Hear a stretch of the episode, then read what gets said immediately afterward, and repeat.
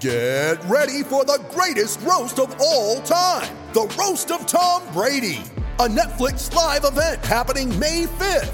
Hosted by Kevin Hart, the seven time world champion gets his cleats held to the fire by famous friends and frenemies on an unforgettable night where everything is fair game. Tune in on May 5th at 5 p.m. Pacific time for the Roast of Tom Brady, live only on Netflix. Oh, yeah. Here we go, peeps. Welcome to Tuesday afternoon here on SEN and the SEN network. We are excited about that. I don't know why I say that. I say it every time, but we do get excited in the afternoons. Uh, g'day, afternoons. Thanks for tuning in. However, you were listening across this um, very wide brown land to this very uh, broad house of worship. Uh, we're brought to you all thanks to sbsfence.com.au too, the portable toilet and temporary fence hire in Sydney. Go to sbsfence.com au. As always, massive program coming up. So we've got Jaleesa Apps from Channel 7. She'll be along for a chat. We're going to have a chat with Tony Mestrov, the CEO of the Manly Sea Eagles. I'm making a presumption that you've all seen it, and that is the the new promotion or the new logo and the promotion that goes along with it. They've done a really good job. They've they've really done a great job. They've got a very talented member of their team over there at the Manly Sea Eagles. So I'm going to ask Tony about that. He's done a number of different things. He's put together the video. So let us know what you think of the video 0457 736 736. Got a chance to give the Cygnett Boost Power Bank today. So um, that will be up for grabs. The $100 cash, of course, that's always up for grabs. So it is available uh, at. Uh, uh, 1300 01 1170. Uh, also on the program today, former NRL star Steve Renouf. Following on from yesterday, incredible response around the anthems and the lack of singing. And I know Steve was having his say, so we thought we'd get him onto the program. We'll have afternoons amplified and a score update from Coach K because we've got good news in the cricket. Otherwise, we were going to avoid it completely, but we do have good news in the cricket. And then we'll also have a chat with Bharat Sundaresan because he is over there in India. Two o'clock flock, your chance to have your say. One 300 01 1170. The Who Am I makes a, well, I was going to say a welcome return. Let's just describe it as a return and see how we go from that. The Cygnett Boost Power Bank, maybe that could be up for grabs for the Who Am I. And remember, and I'm saying this to Coach K as much as anyone, in fact, more than anyone, just the three clues. Okay, just the three clues today, uh, and no double clues. Uh, all right, that just a little direction there. S, uh, and then of course the uh, the text line. 0457 736 736. That's right, we've won. So bad news for me when I went to bed last night, one for 157. I thought, oh my goodness, Australia's been taken down by Sri Lanka. They started very well, 125 runs without loss, and that was Kusal Perera and Pathum Nissanka batting very well. Captain Pat chipped in with two wickets. Then there was a bit of a rain delay in the end. The Aussies did very well. They lost uh, 10 for 84, did Sri Lanka. So that was uh, an insipid fade out for them, 209 all out. And the star with the ball, the player of the match, was Adam Zampa, who had well, he had a bit of back issues and back spasms prior to the match. So he got through four for 47 off eight overs, a little bit expensive early on in that. And then with the bat, chasing 210 for victory, they needed to get there quickly just to improve this run rate. 52 off 51 before he was run out for Mitch Marsh. Five ball duck for Steve Smith. Warner 11 off six. Labuschagne 40 off 60. And then Josh Inglis, a star, 58 off 59 Maxwell and Stoinis hit out at the end to get us there quickly. 31 off 21 not out for Maxwell, and then 20 off 10 not out for Marcus Stoinis. So Australia win their first game. Well done by five wickets, 88 balls remaining. Massive game against Pakistan on Friday at 7:30. We've rocketed up now from 10th to 8th on the ladder. So well done that. Uh, Pat Cummins after the match probably nothing that was said. It was more, you know, on the back of two losses. Yeah, our group's got pretty high standards and everyone wanted to come out and be really up for it. So I think, you know, the energy in the field was great to start with and um, everything else flowed. And they started really well. I thought we bowled decently, but to, to get those, uh, yeah, I think we're staring down the barrel of whatever, one for 130 or something like that. But the way we just stayed at it, all the bowlers came in, hit the wicket hard, did their job, um, and yeah, to, to have them out for 210 was great effort.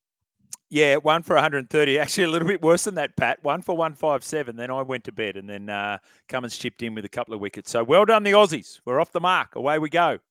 So too is cricket. Cricket has been included in the Olympics. This is coming through. We spoke about this last week, and it was hinted at, and we said, okay, IOC, two billion followers worldwide. Uh, what do you reckon? And they went, yes, we agree. We should put cricket in the Olympics. It was approved in Mumbai. Good luck imagine going into that meeting. What do you reckon, boys? In, in, uh, girls. What do you think? Nah. Okay. Yep. We'll say yes. Otherwise, you may never see us again. Uh, baseball, softball included. Flag football. I heard Bossy and Brandy talking about. It. Apparently, there's an Aussie flag football team, so that's exciting. I'm happy that squash is back. Um, I heard Brandy talking about squash is a great game. It's been a long time since I've played squash, and one of the reasons I haven't played is because it's very hard on the body. You're always getting the aches and pains after playing. But squash is a cracking game, so I'm happy that that's been brought back in. Lacrosse is there too, so the east coast of America will be happy with that. They haven't worked out how they're going to do it. It'll be a T20 comp, but six team event. Well, which six? How do you how do you work out which six? You um, let me tip. India, they'll get a start. England, yep. Uh, South Africa, yes. Australia, yes. Uh, I tell you what, if New Zealand miss out, they'll be upset. But anyway, uh, six for both the men's and the women. So we'll have to wait and see. CEO of uh, Cricket Australia, Nick Hockley, has said, We are thrilled that the IOC has approved the introduction of T20 cricket at the 2028 Los Angeles Olympics. And why wouldn't he be? This is huge. Think about rugby. We'll get to Eddie very shortly, but think about the rugby had nothing going for them for Australia for a long time, except the fact that the Australian women's sevens team won the gold medal at the Rio Olympics. And I reckon I was on the Rugby Australia database for years after that. And up until 2019, they were still saying, oh, by the way, we won the gold medal at the Rio Olympics in the sevens. So this is big for cricket, a growing sport that is continue uh, going to continue to grow. Uh, Eddie Jones, Eddie Jones. All right, so he said, "Yeah, I need a I need a weekend to sort out what I'm going to say at, at this press conference." And this is what Ed had to say earlier today. Haven't been speaking to anyone, mate. I said that before. I've got no idea, mate. Have you spoken to the Japanese president? He's, a, he's an old friend of yours. Uh, not for a long time. There were reports you guys had had private discussions about this. Oh, really? Yeah. Got no idea, mate.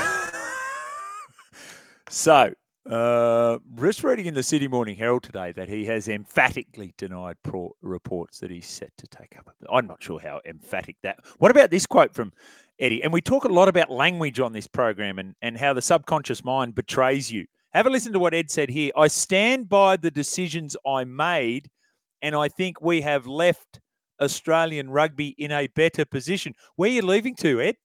You said you've left Australian rugby. Well, you haven't yet. Haven't you just restarted your desire to be here for the 2025 British and Irish Lions Tour and the 2027 Home World Cup? We have left Australian rugby in a better position. Gee whiz anyway, he's gone with the youth policy. I think those players, we've got a lot of good young players that are going to come benefit from the World Cup experience. Go on to 2027 World Cup. There is a mile. This World Cup is not over yet. We're at the semi final stage. And already, rugby in Australia is talking about the 2027 World Cup. There is a lot of rugby to be played in between now and that point. And I know the cycle and I know it's exciting that you're having it at home, but gee whiz.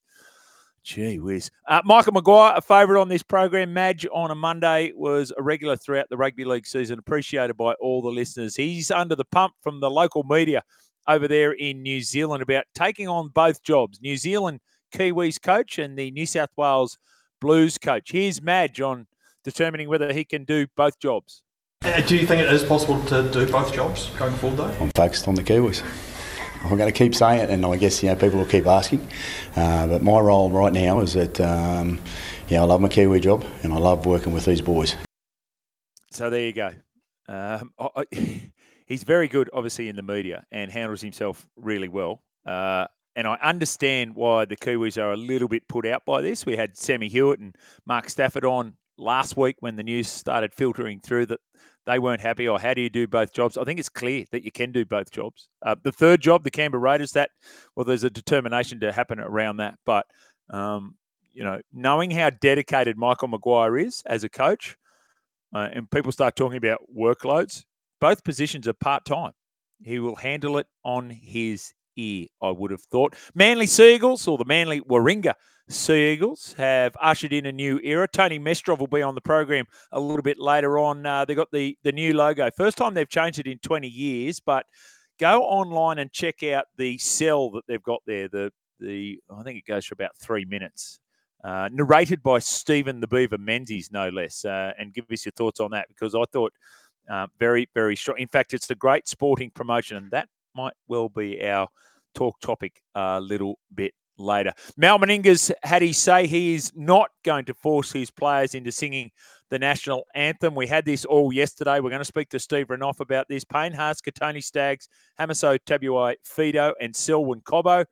He said, We don't know why they don't sing, but most of those boys are Indigenous, and there is that animosity, I guess, around Australia Day and those sort of things. So I think what Mal's done here is is very clever, and that is, look, he's declaring, I like to sing it.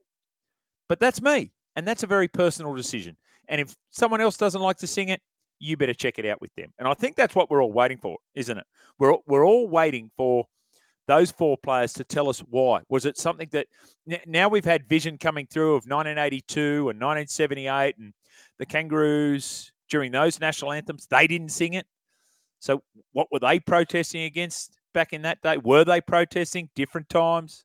Different times? Of course they weren't protesting, but getting an understanding for the player. I think that's the most important thing. And Alexander Volkanovski, what a star this bloke is. Uh, he was settling his baby daughter, Rain, when the call came through for the UFC. 11 days' notice, he's going to take on the UFC lightweight champion Islam Makhachev on 11 days' notice. Guess what? There's always a payoff with that, right? Yeah, I'll do it, but you got to give me a big new deal in the UFC.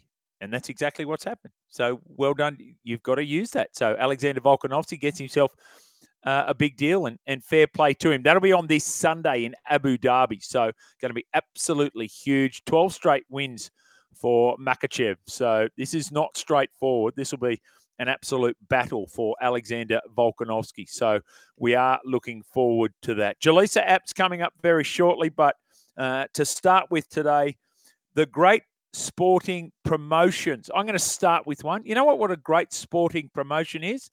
They were having problems selling port back in the late 1970s. So, along with Rugby League Week, they came up with the Immortals concept. So that's right.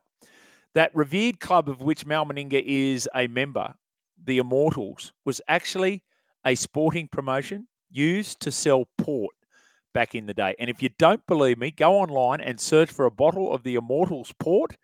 Now, I can tell you that there was one sold on September 26 in 2020 for $80 that featured the great Bobby Fulton as part of the Immortals. Got the chevron there, etc., etc. So uh, that is a great sporting promotion and we want to hear yours. 1300 01 1170, the text line 0457 736 736. And also, uh, you got your chance to win the $100 cash, all thanks to Top Sport as well. So that's Tristan and the team. All right, let's break. After the break, we're back with more, including Jaleesa Apps from Channel 7. Stick around.